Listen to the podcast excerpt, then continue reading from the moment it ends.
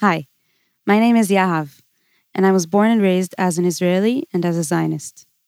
During the past few years, I've gone through the process of questioning the narrative I grew up with regarding this land we live in and the people living on it. This process led me to learn more and more until I reached a place of solidarity with the Palestinian people and their struggle for liberation. As I became more active, I became less afraid to voice my opinion. Over time, I've become more outspoken regarding my politics on social media, and it reached people who were very surprised to hear my opinions. They asked if there were more people that share these opinions in my community, and were especially curious about what exactly happened that made me change my mind so drastically. Answering this question would take a long time, so I decided to create a podcast about it, where every episode is a one on one, heartfelt conversation with an activist who, in one way or another, supports the same cause as me. Each episode tells the story of a journey that one individual made that led them to be the activists they are today. Each of these people have their own unique path that I believe anyone can learn from. Whether you're a Palestinian or a Jew living here or abroad, or just anyone who feels strongly about the subject and wants to hear these voices. You're welcome to join me in this conversation and let me know what you think. My contact information is in the description of this episode, and it would be great if this could be an interactive platform to approach, discuss, and unfold more around these topics. I hope you learn as much as I did from these beautiful souls who I have the privilege to call my partners in building a better future for all people between the river and the sea. So, for this episode, I want to introduce you to Merphie. She worked for Breaking the Silence for five years and is a student and youth educator for the Forum for Regional Thinking. She has a special talent at advocating for the Palestinian struggle and has been doing it on several different fronts with grace, respect, and a sharp sense of justice. Disclaimer anything and everything she said during the interview is her personal opinion and does not represent any organization she's worked for. Enjoy the episode.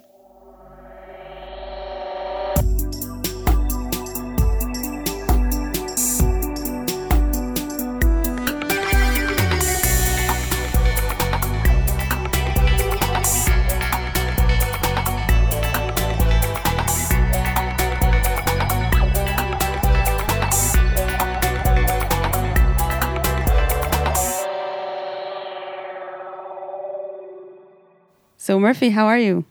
I'm good. I'm good. How are you? Good. Good to see you. First of all, let's start with one question. What mm-hmm. is Merphie? What does that mean? That's not a name that I've heard a lot here. um, Merphie is a nickname. My real name is Frima. Uh, Frima is a Yiddish name, which means uh, like a pious woman. I'm named after my great grandmother. And uh, yeah, so Merphie, in Hebrew, the letters are interchangeable. So you grew up in a religious family, I, I assume, mm-hmm. because of the name. Yes, um, it's a it's very uncommon, uh, even in religious circles. I grew up in a religious family in Jerusalem. My parents are Canadian, and I guess the household would be what you call modern Orthodox, and in Israel, Tzionut Datit, so religious Zionism. So these are people that believe that the establishment of the Jewish state is the sign that the Messiah has come. Yeah, so that would be relevant to religious Zionism as a whole, as a movement. I specifically grew up in a more liberal family in that regard. There are very few, uh, but still, uh, some religious Jews in Israel who identify as Zionists but do believe in peace and a two state solution and uh, are not, I guess, part of the, the right wing religious uh, circles in Israel. So that's the family that you grew up in. Yeah. And your parents came here when they were adults? Yeah, they came as adults, um, just as they were starting off uh, their family. Uh, so my oldest, my oldest siblings were born in Canada, and they came here. And then my parents became religious. Oh, so they became religious after they came here. Yeah, that was basically part of the the process. And how old are you? Uh, almost 28. So tell me a little bit about the household that you grew up in, the environment, the upbringing, the education, all that. So I, I grew up in, in Jerusalem, as I said, and, and I went to uh, religious schooling, elementary school and high school. So like an all girls school. And we grew up in a neighborhood that was largely ultra Orthodox with a smaller community of modern Orthodox Israeli Jews. Um, and actually, the neighborhood that we grew up in, Har Nof, is built on the remains or the ruins or the lands of Deir Yassin, which was a Palestinian uh, village before 48. And it's very um, uh, infamously known for a massacre that took place there in 1948 uh, against um, you know the Palestinian villagers. Um, and it was very significant in the 48 war and in the Nakba because it basically caused a lot of fright amongst Palestinian communities. And so it led to, and this is also in the Zionist narrative of things, it led to a lot of villagers to flee from different places because they were afraid that the same would happen in their village. Um, so it was actually a, quite a crucial point. I mean, not only because of the horrible massacre itself, but also because of the things that it led to in the rest of the war. And um, I mean, I'm mentioning that because it was very significant for me to understand that. Which was when? I mean, I guess I heard the name Yassin come up when I was growing up. Maybe, maybe the first time when I was like 12 or 14 or something. Where at school? I think I came across it sort of like online kind of map or like GPS program for like people Israelis who want to hike in Israel. It's called um, uh, Amud Anan, I think, or Kesh- something like that. And anyway, they had different information on different sites, and I think my brother showed it to me once, and then this like window popped up and you know said something about a Palestinian village, and then I can't remember how, but I joined a Zochrot tour uh, to Deir Yassin. When you were 14? Or like 15, 16, somewhere around that time. Wow. Um, it was a very weird experience because it was like my neighborhood, but also just going on a tour with a bunch of left wing activists and kind of uncovering these other places uh, right around where I lived. What did your parents think of, of that, of going to a tour like that at the time? I don't think they knew. I just kind of like, you know, walked out of the house and joined the group uh, 15 minutes later. And did that change something for you hearing about what was there before the neighborhood that you live in? Yeah, definitely. It was it was a really important turning point for me. And then when I was uh, in high school, I uh, was studying arts, and my like sort of final assignment, my final project in high school in in the arts was a project kind of around Yassin and around issues that have to do with war and conflict. And so I photographed some olive groves that were right outside our house, which presumably were were planted uh, when the village was still there. And there's some other sites uh, around where we lived. There are still a few homes and and buildings from the time of the village. So it was definitely a, a very kind of pivotal moment for me and also getting to know the world of like the Israeli NGOs, so Israeli Jews who are talking about the Nakba, who are talking about the conflict, the occupation. How did your school, your teachers, and the kids that were around you react to this project? So, specifically, that arts program was pretty elitist. So, you know, those kinds of views were, I guess, appraised so I got like a hundred, I think, on that final project. I actually think that artistically it wasn't so great, but um, yeah, I mean, so from pretty early on, I was you know the leftist in every circle, whether it was high school or youth movements or other stuff that I did later on. It was just a part of my identity. I mean, it de- it definitely created conflict and arguments and conversations, but um, like what in at home? What was the uh, political kind of view? I guess most of my family throughout those years, like my parents and my older siblings, who you know were already more politically aware, were somewhere kind of like center left, so liberal Zionists. Which basically means that you acknowledge that there's an occupation, but that means the occupation started in 1967 and that the Nakba has nothing to do with the occupation.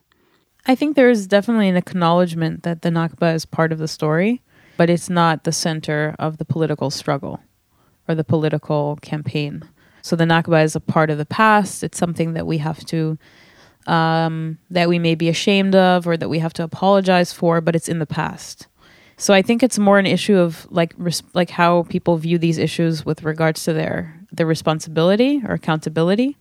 So the occupation is ongoing, and that's why it feels very urgent and immediate to people, and the Nakba is in the past, um, and it's not something that they directly took part in. And also, definitely, you know, I think many liberal Zionists buy into this claim that sort of says, like, you know, what happens in wars is war and displacement is part of war and it's part of what happened in different places in the world and you know during those years. And so kind of like we're very sorry about it but let's move on. And for people who you know don't see themselves as zionists or want to break open from that framework or definitely palestinians the nakba is a huge part of that. And military occupation is maybe just one form of the israeli oppression. So this was the uh, discourse at home with your parents. I don't think I had such in depth conversations about these issues specifically. I mean, I think that for people who are still within those kind of liberal Zionist frameworks, dealing with the Nakba studying about it, or, you know, reading Benny Morris is kind of more of this like academic endeavor, and it's not so much an actual political statement or action in, in like in the present. So where were there clashes in regards to you being, you know, the leftist? I mean, in high school, I was, I guess, m- more of an outcast in that regard. Um, I didn't always bring, you know, my political views so staunchly into those spaces. I was doing a lot of that stuff on my own and kind of felt like I had this own separate world, like going to protests or, you know, educational tours. And I kind of had this like alternative path. And it definitely, I definitely grew apart from a lot of my circles because of that um, and I didn't know how to integrate that really into you know tell people like listen you know I, I just came back from this tour of Hebron or East Jerusalem and we have to talk about this. I didn't necessarily know how to do that at a young age. And then after high school I went to a pre-military academy um, Mechina which is most of these programs are very elitist very patriotic very Zionist and um, encourage it's sort of a year where people take time off to study and to volunteer and to do agricultural work. And and it's very oriented towards kind of leadership roles within the army and afterwards within civil society. And i think there's a sort of facade of like pluralism and let's learn about all the different issues and listen to all sides. But uh, obviously the starting point is very patriotic and very zionist. And then uh, in the military or making the like the decision to go to the military was also a little bit conflicted because on the one hand I felt that that was that would be my feminist act is you know to go to the army and I, I grew up in the religious community so it wasn't something that I had to do by law Because all the girls are exempt automatically. right if you grow up in a, in a religious background or if you go to religious schooling you don't have to serve in the military As a girl. Yeah a- as a, as a female and, and if you're the religious men do serve uh, other than ultra orthodox men which is a different story. So uh, i really wanted to go to the army and that's why i went to the Supreme Military academy as well. But as that time got closer and my political views formulated more and more it became more of a conflict for me. And at the end of the day i did uh, join the military i enlisted and uh, i served in, in the occupied territories. And, and part of that was kind of i mean that was led by this idea that you know if already i'm doing this if already i'm going to wear a uniform then i might as well kind of go to the occupied territories to the occupation and kind of try to be the good soldier which is Like um, try to make it humane. yeah i mean say. I think I was even I was aware that, you know, even that notion was a little bit naive. So I didn't have any I did sort of have this understanding that the occupation is bad, you know, from from from the root of it, but I sort of thought to myself, well, you know, maybe it's good that there will be good people, you know, in those places. And throughout this whole time, were you still religious?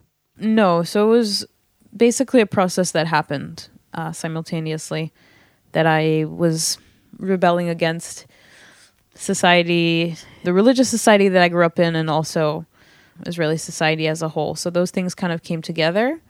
But I, I stayed very, um, I guess, like spiritually connected throughout the years. And I went to different like Jewish study programs, and it wasn't something that I completely disregarded.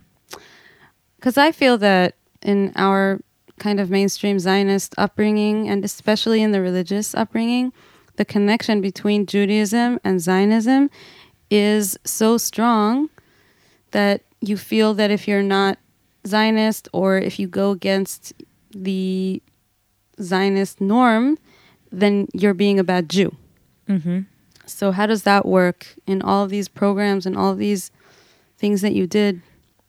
I think it, it took time for me to kind of put this into words, but um, you know, pretty soon on, I think I found the Jewish humanist angles, um, whether it was reading Yeshayahu Leibowitz and other Jewish scholars around issues of humanism and human rights and maybe today we'll we'll call it human rights, but in the past kind of issues of of war and conflict and so so at some point it was pretty clear to me that there there shouldn't be a contradiction. I'm not like an observant Jew. I, I wouldn't claim that. I'm not you know, I don't keep kosher or keep Shabbat and things like that anymore. But when it comes to I think like the tenets of faith and and a lot of I think the the sort of philosophical ground to what I perceive as Judaism, I think the real contradiction is nationalism, is Zionism and occupation. But obviously, it's very thwarted um, in Israel today. And yeah, you're definitely, if you're not a Zionist or if you're against the occupation, you're not only a bad Israeli, you're a bad Jew, uh, which I think is really ironic because I really think it's the other way around. Sometimes I do kind of wish that I had more of that in my life. Um, more of Judaism? tradition? Yeah, like more more practice. Mm-hmm. Um, but for me, it definitely has to do with the community, and I think a big part of you know why people are able to keep all those um, those rules of Jewish law is because they have a community that they feel comfortable in, that they feel represents their values, and that supports that way of life. And and I think that even in very liberal and progressive Jewish circles in Israel, you know, there will be discussion of occupation or of conflict or of human rights, but it's never I never felt that it was really committed to the Palestinian cause. And and that to me always felt like a little bit of hypocrisy. So it's very easy to sit in a Beit Midrash in a, in a Jewish study center and talk about humanistic values, but if you have never stood by Palestinians in the West Bank protesting for their rights, you know, I think there's a contradiction there. So I guess to get back to your question, I think for me, part of it was like understanding that there's not really a community that sees those issues as as coexisting.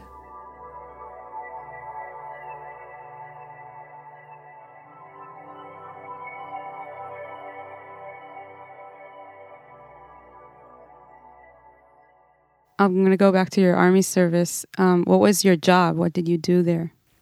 Um, so I was uh, a soldier in uh, the civil administration. It's basically the bureaucracy that manages the occupation, manages Palestinian daily life in, in the occupied territories. And um, there's different things that this unit does. I mean, one of the main things that it controls is Palestinian movement. So soldiers, many soldiers in the unit, their nine to five job is uh, approving or disapproving uh, Palestinian requests for permits to move from one place to the other between the West Bank and Israel, between Gaza and Israel, uh, even just to leave from the West Bank to go abroad. Uh, all of those borders are controlled by Israel, including you know humanitarian cases of people who need medical treatment in Israel or someone who perhaps passed away in Jordan and their family uh, wants to bury them in the West Bank. So all that kind of thing of basically controlling uh, Palestinian movement and my specific role was in the operations room in Nablus. So there are different districts and different representatives of the civil administration in, in these areas. And the operations room is kind of more like everyday issues that come up. So it could be clashes with settlers, attacks of settlers on Palestinians and their their sheep or their farmland and that sort of thing. And Palestinians could, at least in terms of the framework, they could file a complaint, so to speak, to the civil administration and our job was to inform the army headquarters and get the police to go there and document. That doesn't mean that anyone will actually be arrested or that the, you know justice will be done, but that's how the system operates. And also coordinating between Palestinian security forces and the Israeli military. So in order for the Palestinian Authority to function under under the boot of the Israeli military, it basically needs approval for everything that they do. So like I don't know, I ended up doing kind of bizarre things whether it was like coordinating electricity construction on, you know, main highways in in the West Bank, coordinating the movement or the transfer of Palestinian high school examinations from one city to another, ensuring that the Palestinian prime minister is not arrested or stopped on the way from his house to uh, his office in Ramallah. All kinds of things that, from our perspective as soldiers in the civil administration, were like ensuring the rights of the Palestinians and making sure everything works diplomatically. Obviously, Palestinians have a very different experience of this. This is the body that is in charge of controlling their lives. But just to give maybe the listeners some insight, like for a lot of soldiers who are issuing these permits, their sense of it is they feel like they're on the wrong side. They feel, why is this my day job in the army? Like, why am I, you know, giving these rights, so to speak, to Palestinians? And there's a lot of like disregard and kind of like uh, looking down on soldiers in the civil administration. Like, you're on the bad side you know like you're mean- aiding the enemy kind oh, of like from the rest of the army yeah to the soldiers in the civil administration. yeah Like you're the lefties right that are exactly. helping Palestinians, which is that's so ironic because the Palestinians would see the, the civil administration as like the the occupation. yeah basically. it's the, it, it is the occupation but because israel you know wants to maintain some sort of you know facade of diplomacy and of of you know ensuring human rights um then it it does you know a few some things to to maintain again this is the, the army's perception of, of w- what it's doing uh, to maintain uh, uh, um, you know normal routine of life for palestinians under occupation. So for other soldiers within the army who are, let's say, you know, arresting Palestinian youth in the middle of the night, it seems very bizarre that their fellow soldiers are granting Palestinian permits to go to hospitals in Israel. But in terms of the international community, it's the very, very bare minimum that Israel is required to do. I don't think it would even be the bare minimum. I think it would be the um, logistics of this psychotic operation unfolding in the in the the details of it. Right. Like- exactly. Yeah. So one one thing that I you know that I always like emphasize in this regard, like if I'm speaking to Israelis about these issues, is that like there are over a hundred different types of permits. Whether it's a work permit or a permit to go to a hospital in Israel or a permit to visit family in Israel or a permit for Christians in Gaza to visit Jerusalem when the Pope is visiting. All these detailed intricacies of, of various types of permits. And a lot of Israelis view that as, oh, look how generous we are, right? Because we're giving the Palestinians the right or the ability to do all these things. But obviously, the irony is, is, is as you said, it's just an example or it's just um, a display of how detailed and how deep this control is. It's kind of like the irony of the checkpoints. In Hebrew, you can either call them machsomim, machsom, which obviously any every Palestinian knows this word in Hebrew, which means it means a blockade, mm-hmm. literally. And then the army, they call it ma'avar, which mm-hmm. means a passage. So the army sees these checkpoints as, well, we built a wall and we're so generous that instead of just having this wall all closed, we're putting several passages, you know, mm-hmm. every few kilometers so that people can go in and out. Right. By the way, mostly settlers.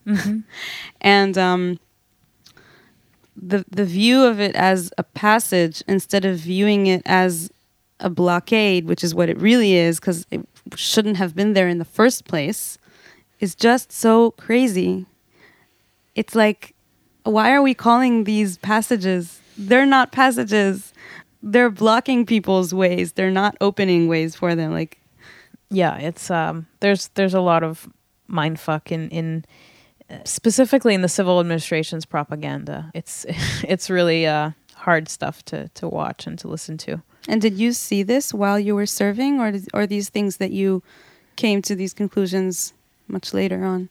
yeah, I, I w- was definitely aware of this stuff, you know, while I was there, which made it a really excruciating process or experience.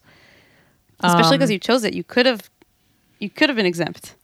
Right. Um, and so I, I knew I wasn't going to change anything deep within the system, but I sort of thought that, I mean, there were moments where I thought to myself, okay, like I am doing my best and maybe it's a little bit better than if someone else was on the shift. Like you care a Um, little more, so maybe this person got the permit instead of not getting it. Just yeah, because this or like maybe this person got a faster response that said that their permit is denied, but obviously it's not anything significant, you know, and it's not it's not something that's gonna rewind uh, fifty plus years of occupation, and it's you know uh, there were moments where Palestinians they could call the phones in the operations room, um, so it's kind of like a civilian hotline. Again, this is the, the soldiers' perception of, of this whole apparatus. And oftentimes, Palestinians who I spoke to were like very grateful, you know, that I didn't hang up on them or that I gave them, you know, just a very simple answer to a question that they had. But that made it all the more, uh, I think, painful because it just felt very uncomfortable. like hearing- the default is much worse. yeah, and also just being in that position where Palestinians are are thanking me for, you know, being decent and not being really horrible, and just how much you know how much dependency that creates. Right, you need to just hope for the the, the grace of the occupier to give you a simple answer as to how to go about how to get a work permit, how to visit your family, how to do all these basic human things that you know. They shouldn't even be asking you to do Right. at the end of the day. Wow, that does sound excruciating. Yeah. Uh, I mean, I'm not, you know, obviously the the victim in this story, but um, it, it was very, very, very unpleasant to be in that situation, and you know, also I didn't want to get in trouble. I didn't want to, I didn't want to get punished for doing something against the rules. So most of the time, I was doing things that I was really staunchly against. Do you regret this? Um, I don't know. I think like the politically correct answer would be to say that I regret it, but I, I, I think the human experience is like a little bit more complex than that, and I don't. I personally don't relate so much to this concept of regret in general. I don't know. People might hear that and think like, "Oh my god." even even more so fucked up like why don't you regret it um like if i wasn't there someone else would be there and again Just like the uh, whole- Yaakov the settler. Remember Ah. that video that went viral? if if I don't take your house, someone else. someone will. else will. The thing is that what's amazing about what he said is that it's so true. right? Like he's he might be perceived as like the villain that's uh you know a deceitful liar horrible person but the truth is it's not about him. It's about the system because if he's not there there will be someone else instead of him and that's actually what they do in, in that specific i mean generally in the zionist project and the military and also the settler project the people in sheikh jarrah are not families you know the, the the jewish settlers are not families they're young like Yeah, just single people. just single people that are kind of doing their shifts there Mm-hmm. sitting in that house so that the Palestinians that actually own it don't come back to reclaim it. And it's like that's basically the essence of the occupation is that you can just use civilians as pawns and it's not really a matter of decision. I mean, obviously, if nobody here, if none of the Jewish Israelis took part in this and would willing to be cooperative with it, then the whole story in Sheikh Jarrah wouldn't have happened, you know, initially. But once it starts happening, it really isn't about the individuals. Yeah, I It's mean, like- I think there is like there is a, a fair claim to say that you know, first of all, each and every one of us has their moral responsibility or their ethical accountability, and so I do think that I I know that I was part of the occupation and I was part of I was an active part of many people suffering, but I think yeah, it just sort of more of like a philosophical uh, position that I have about regret and about individual actions. And I think that perhaps without that, you know, I wouldn't be able to be an advocate for the things that I am today. Because you've Um, seen it from up close and you know all the details of you know how how much this occupation is ridiculous.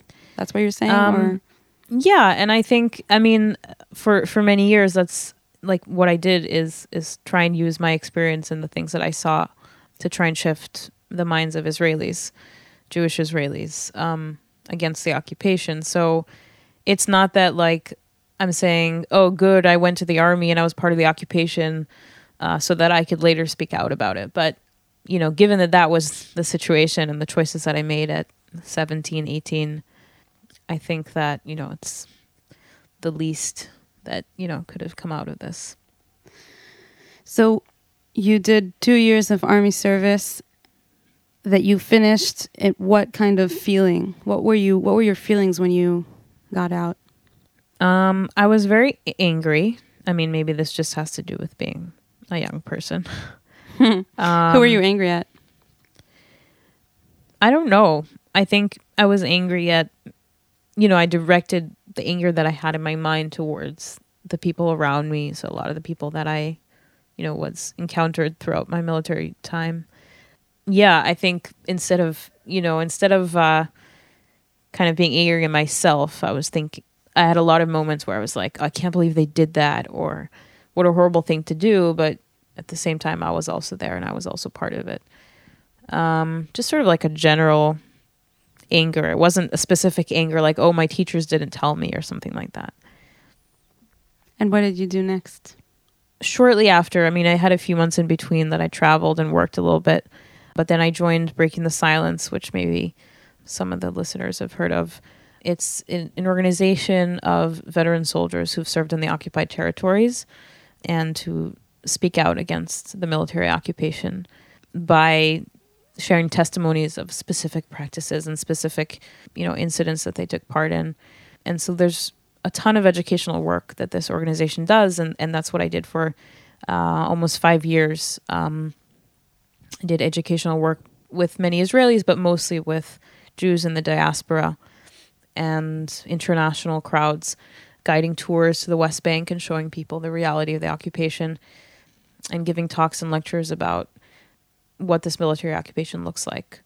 And I think it's a it's a really important angle for especially Jews in the diaspora and, and Israeli Jews who kind of need that validation of someone from within, someone who's like them, to tell them, listen, it's it's actually as bad as people are saying, and we need you to, I need you to believe me that this is what's actually happening, and that it's possible. I think to not your identity or or kind of your your faith doesn't have to be completely shattered. You can learn about this and be active on the issue, and you don't have to completely like ignore it or deny it.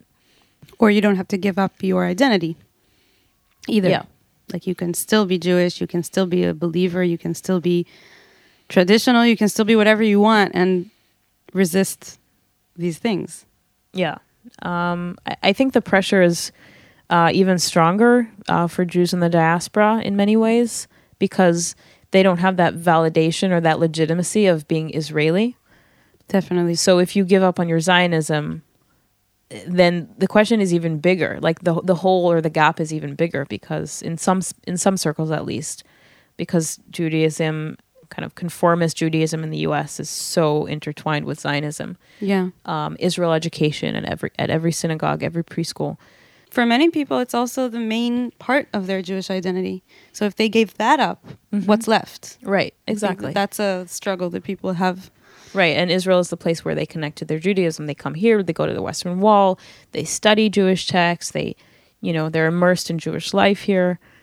So it's it's it's a hard one, uh, but I but I think that as an Israeli, I feel that that is that is my main responsibility is to speak to people of my kind.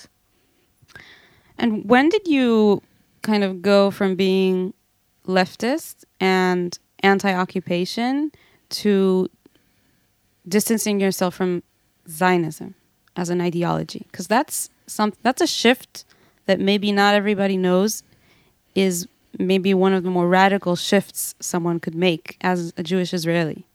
Because there's a lot of Jewish Israelis that call themselves leftists, but at the end of the day, they still believe that Zionism is their, like ideologically, is their home. Mm-hmm. You can't move them from there. Like they're not gonna, they're not gonna budge because it's too scary. Um, yeah, I, I totally agree. I think it's really one of the hardest things ever to, to do as an Israeli. And I don't know that I've that I'm necessarily at the end of the process. Um, I feel like it's a really, really long process. Like if becoming aware of human rights violations in the West Bank, you know, can take you just a day. Someone gives you the right information and, you know, shows you around and you meet Palestinians and you hear their experience. Challenging the the Zionist kind of not so much even just the the the the factual kind of history of it, but like the place that it takes up in your identity and in your psyche, I think it is really really radical and and it. I mean, I I first of all think that it has to do with like really willing to be nonconformist, not just because it's like a cool thing to say, but it really means distan- distancing yourself from this kind of automatic loyalty to this idea of a national collective or whatever. And I think it was somehow always there. Like today, I think after like a decade of, let's say, political involvement, I look back at like Deir Yassin in that moment where I realized that the place that I live in, that there used to be Palestinians there. And I think more than the massacre itself, it was the fact that there was life here. There was this community and that they had rituals and culture and religion and language and community and all these things. And it has to do with a lot of things. It also has to do with realizing that the two state solution is a continuation of that framework. It's it's a framework based on separation. It's a it's a framework based on On supremacy as well. supremacy and unequal division uh, of the land that today, I mean, Jews are a slight majority in, but when the idea of partition initially came up, Jews were a minority in Palestine. And so I feel like disengaging from that idea, and for a lot of people, it was a matter of is the two state solution viable? And then when it was no longer viable, you had this opportunity like you know spatially viable because of the settlements etc then there was an opportunity to even think of the framework itself and and and where this idea of, of partition and separation came from and and also i i i don't know I, I give a lot of credit to to palestinian scholars and palestinian activists whom I, I encountered who just have a completely different language about this place and when you don't want to be separate from Palestinians and you're thinking of ways to live in this land, to share this land and to share life in general, then you just you're just not attracted to these ideas of of supremacy anymore. It's like this kind of I don't know, it, it kind of feels like a like a snake taking off its skin in the sense that like Zionism is is a whole set of of kind of like discourse, you know, and and and an approach to human life. And at some points in in I think in my like journey, it was more simple. It was just like, okay, like I don't believe in nation states, right? And then so why should Jews have a nation state? And how should Jews still be safe in this world? And what kind of communities do I want from my Jewish community? But it also has to do with kind of more of like a historical historical inquiry of, of what this project was and the way that it treated really anyone who wasn't an Ashkenazi Zionist from Eastern Europe. The you know the race, the internal racism within the Israeli Zionist system towards Mizrahi Jews and Jews from from I would say the East or from Arab speaking countries, but really anywhere, anything or from that- Africa or from you know anywhere that's yeah, anywhere that's not that Ashkenazi hegemony. Um, and so then you start to understand that this thing is not so great. And and I also it's important for me to say that it it can be separate from the idea of a homeland for the Jewish people. That was just what I was going to ask you. Because there's two main reasons why a Jew would feel that they should be here. One is safety, and the other is a historical connection or a spiritual connection to this land specifically, mm-hmm. which is why the idea of a nation state for the Jewish people could not happen in any other place in the mm-hmm. world. But how do you feel about that? Like the idea of the connection, the historical connection to this land? I, I feel very connected to it.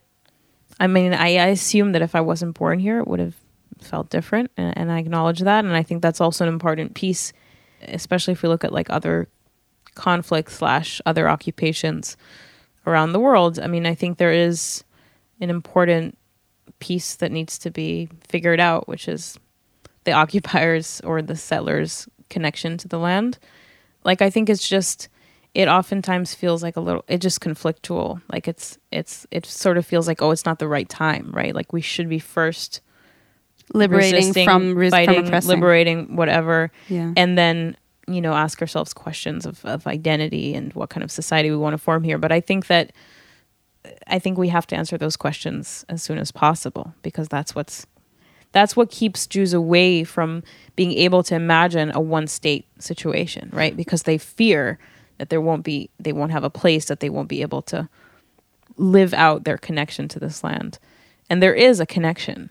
I think this is not you know boers in south africa. Like you know jews have a very deeply rooted historical and religious and spiritual connection to this place and i think it's important to cultivate that like to intentionally separate that from ideas of supremacy um, and to cultivate that as an alternative to zionism I so much agree with that. I really feel like we have been indoctrinated to think that a connection to this land equals the exclusive sovereignty on it and military oppression and it doesn't have to be like that. Like the sovereignty can be shared. Mm-hmm. and there's so many alternatives to to this situation that has been created but people can't they kind of can't afford to see the al- the alternatives because of the fear. Right. I feel like it's that that's the only thing that's preventing them from seeing it and Zionist indoctrination that, among other things, intentionally distance people from their traditions and from their from their Jewish customs and their Jewish various Jewish dialects. So if you're not, I mean, you probably get this experience a lot. Like a lot of the people that we know, I know that you grew up in, you know, somewhat of a like traditional or conservative upbringing, uh, perhaps not Orthodox, but yeah a lot of the people that we know that grew up in secular households and communities, they have zero connection to their Jewish identity, but that's the reason that they justify their existence here. So there's this weird situation where they're Zionists because they're Jewish, but they don't actually, excuse my language, give a fuck about Judaism, which is fine, which is people's, you know, it's definitely their right. And, but I think that it's also important to acknowledge that this was an intentional act of essentially a secular project. And then people are really, they do really feel that they have an identity crisis if they let go of Zionism because there's nothing to fill that void. yeah One thing that came up when we were talking about this idea of sharing, like sharing land and how we view the land and, you know, spirituality versus atheism, I think is this this idea. Um, there's a, a religious practice that, you know, if you have a book and you you don't want it to get lost, or so you write your number and your name in it, and um, a lot of religious people will write on their belongings. Uh, they'll write their name and their number, but they'll also add uh, a quote, which I believe is from Bible, from Psalms, which says "La Shem haaretz umloa," which means "To God is the land and the earth in its fullness." And I think that in order to to to connect to this project of you know conquering and occupation and dominance, then you have to be without a God because because nothing belongs to us. And I think that's why it's such a it's such a secular idea because it's it's reclaiming the idea of governance it's reclaiming the idea of of power of control and although i don't agree you know for for many reasons fully with the ultra orthodox uh, philosophy about this but there's a certain softness that the ultra orthodox zionists have maintained which is this kind of like anti-militaristic and anti-power approach it's more a- like if we pray enough then we will be sovereign on Um, this land. but but God is sovereign and God will decide and and and they and yes and in and in the future there will be some sort of like you know Messiah and Jewish kingdom etc. But we're but- not going to be able to control it. Right but like- but but in practice that Messiah is not going to come and they're willing to live the rest of their lives generations upon generations without seeking that dominance. And and it becomes a philosophy it becomes a way of life to say I don't own this place I don't own this land I don't own anything so how could I claim to to control other people right? Yeah, or control other people's land. yeah It's uh so what you're saying is this practice with these books is like uh, how can I even say that I own this book? This book owns is owned by God as well. That's basically Yeah. that practice. I just wanted to yeah, yeah, yeah. It's just an example, but but I think it's a very beautiful quote, and it, and it's something nice to practice.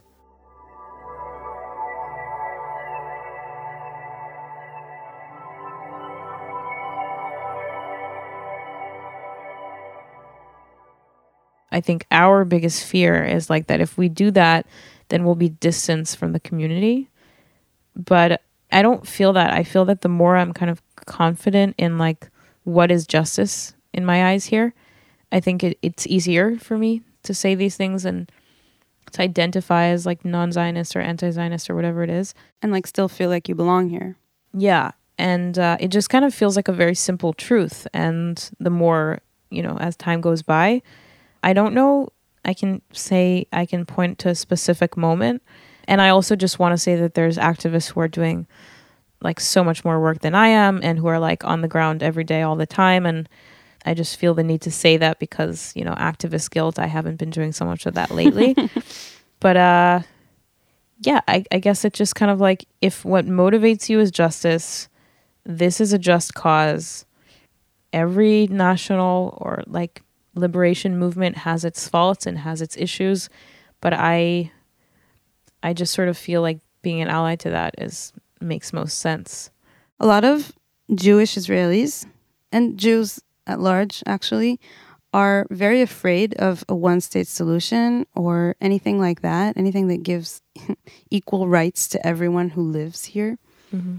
because they feel like once Palestinians are given the opportunity or once they're not once they're a majority um, or once they have some kind of equal control of this place as much as we Jews do, then they will either get revenge or will just gradually go back to being the Jewish minority oppressed, like we've Mhm. always been throughout history. What do you think about this f- innate fear that I feel like it sits in every single heart of every Israeli, no matter how Hmm. leftist? Yeah. Um I guess there's like two pieces to that. Um I guess my question is do you trust Palestinians? I trust the Palestinians I know. I don't trust Palestinians because they're Palestinians. I trust people if I know them, you know. Um I I believe I mean this is going to sound a little bit like a little bit um I don't know, poster like, but I believe in democracy and I believe in equal rights and I believe in justice. I believe in all those things and that's what I want to see. And if I were living in any other country that was not living up to those values, um, then I would presumably fight for those values. And so perhaps this is, you know, what other people might think is naive, but that's what I'll continue fighting for in whatever constellation I'm living in. And I think the fear is also, you know, is wrapped up in, in this idea of it has to do with the, the religious Islamic ideology or approach to to this place and to Palestine. Um, and I think it's a legitimate fear, and it, like I think it's a valid fear, and it's also a fear that a lot of secular Palestinians have Hmm. about you know the future of the society and, and the governance. Um, but I just don't see dominance as as an answer to that. Like you know, if it's Jewish dominance or Palestinian dominance over Jews, um, I I just yeah, that's not what I want to see. So, whatever the situation may be, um, does that make sense? As in, I want to strive for, I'm striving for and hopefully fighting for a just society. Whether you're the majority or the minority. Yeah. Um, maybe it's easier to do that as a majority. I don't know. Um, and maybe that's the fear of many Jews is that they will become a minority.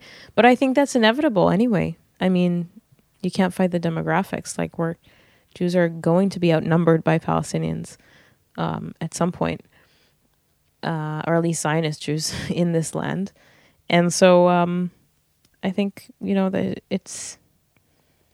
I I tr- I trust humanity, and I believe in like maybe it's kind of like old school democracy, but I believe that if people have a good life and they have good education and they have good health care and they have, you know, all their freedoms are protected, I, I, I think that it usually tends to create, you know, respect and and dignity and, and like good things.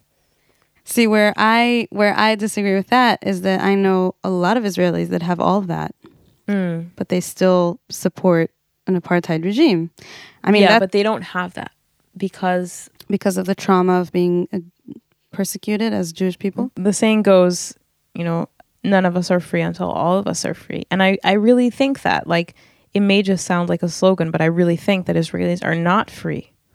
Be- because they're not, because they live in a society that that is not free for half of the people who live under it un, under its regime. So we may feel like we have we do enjoy Jewish democracy for Jews, but it's not a democracy. Um, Even for some Jews, it's not. even for some. Jews and for Palestinians under the living under the Israeli government, under the Israeli government system, uh, directly, and those who are living under its occupation.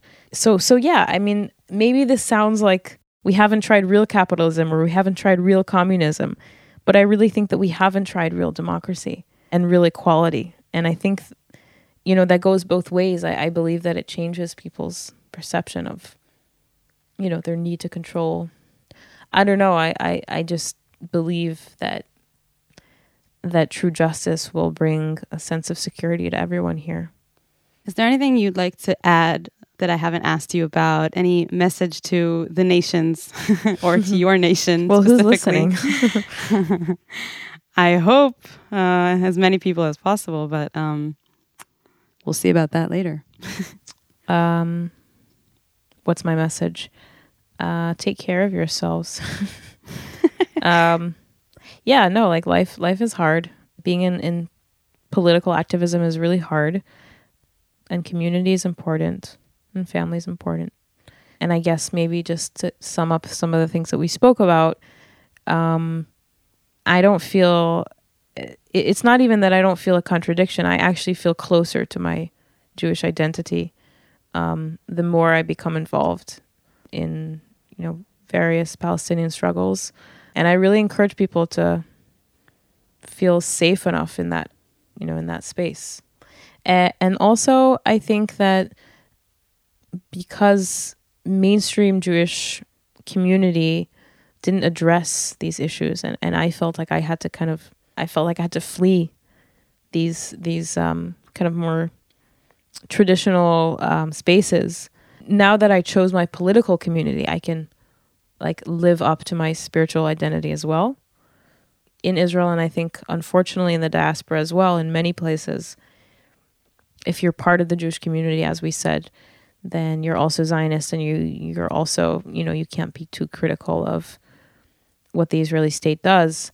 Um, and once you release yourself of that, I feel like I can really em- re-embrace Judaism in a way that feels very healthy and like clean and pure in a way that it should. I connect to that very much. Anyone who wants to follow Merphie or Frima, um, you can do so on Twitter. I'm okay. I'll just say disclaimer that I've been really low on social media lately. No, but you're you've got an amazing Twitter. I like so your I guess account. i- maybe it's yeah. It'll be a lot of like retroactively, but but maybe in the future I'll get back to it. So if you want to hear a little bit more about what Merphie thinks, uh, follow her on Merphie underscore B, which is her handle on Twitter. Anything else you want to recommend? Um, Just something to look up, someone to follow that you think would be very influential on listeners?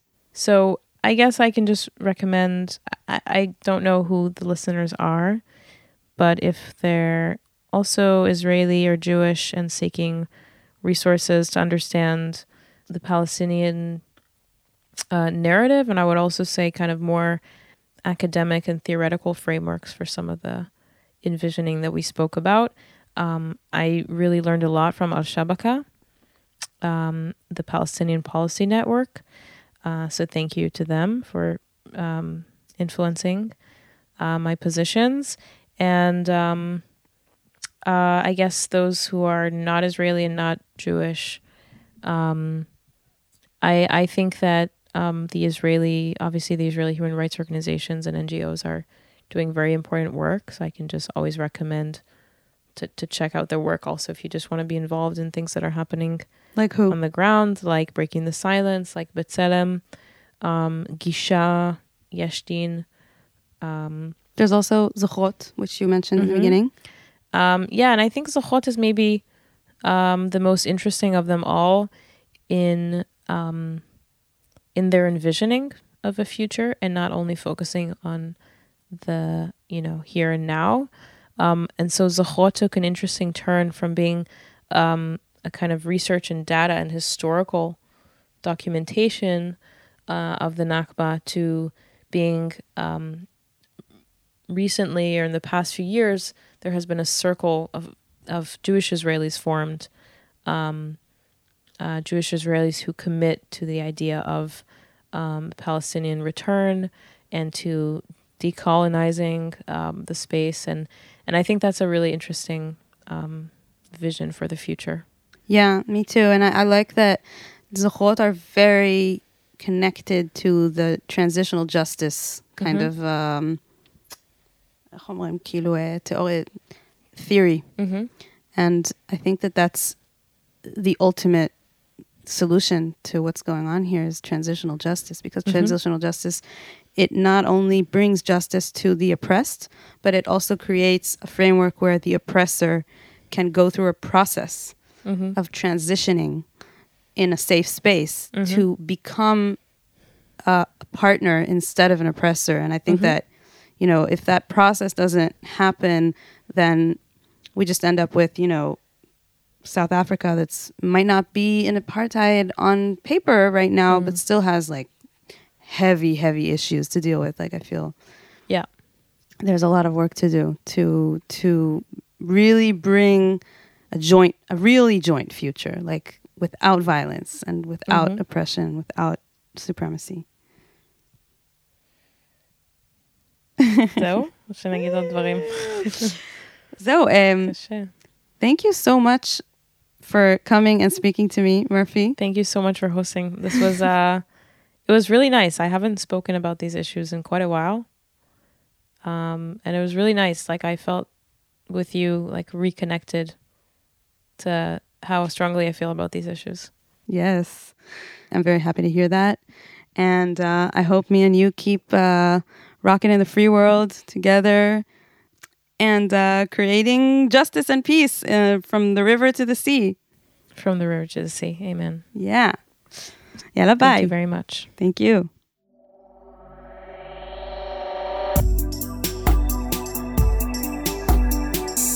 So that's it. Thank you so much, Merphie, for joining and sharing. Thank you, Oi Geva, for the beautiful music that he composed for this podcast. And thank you for listening.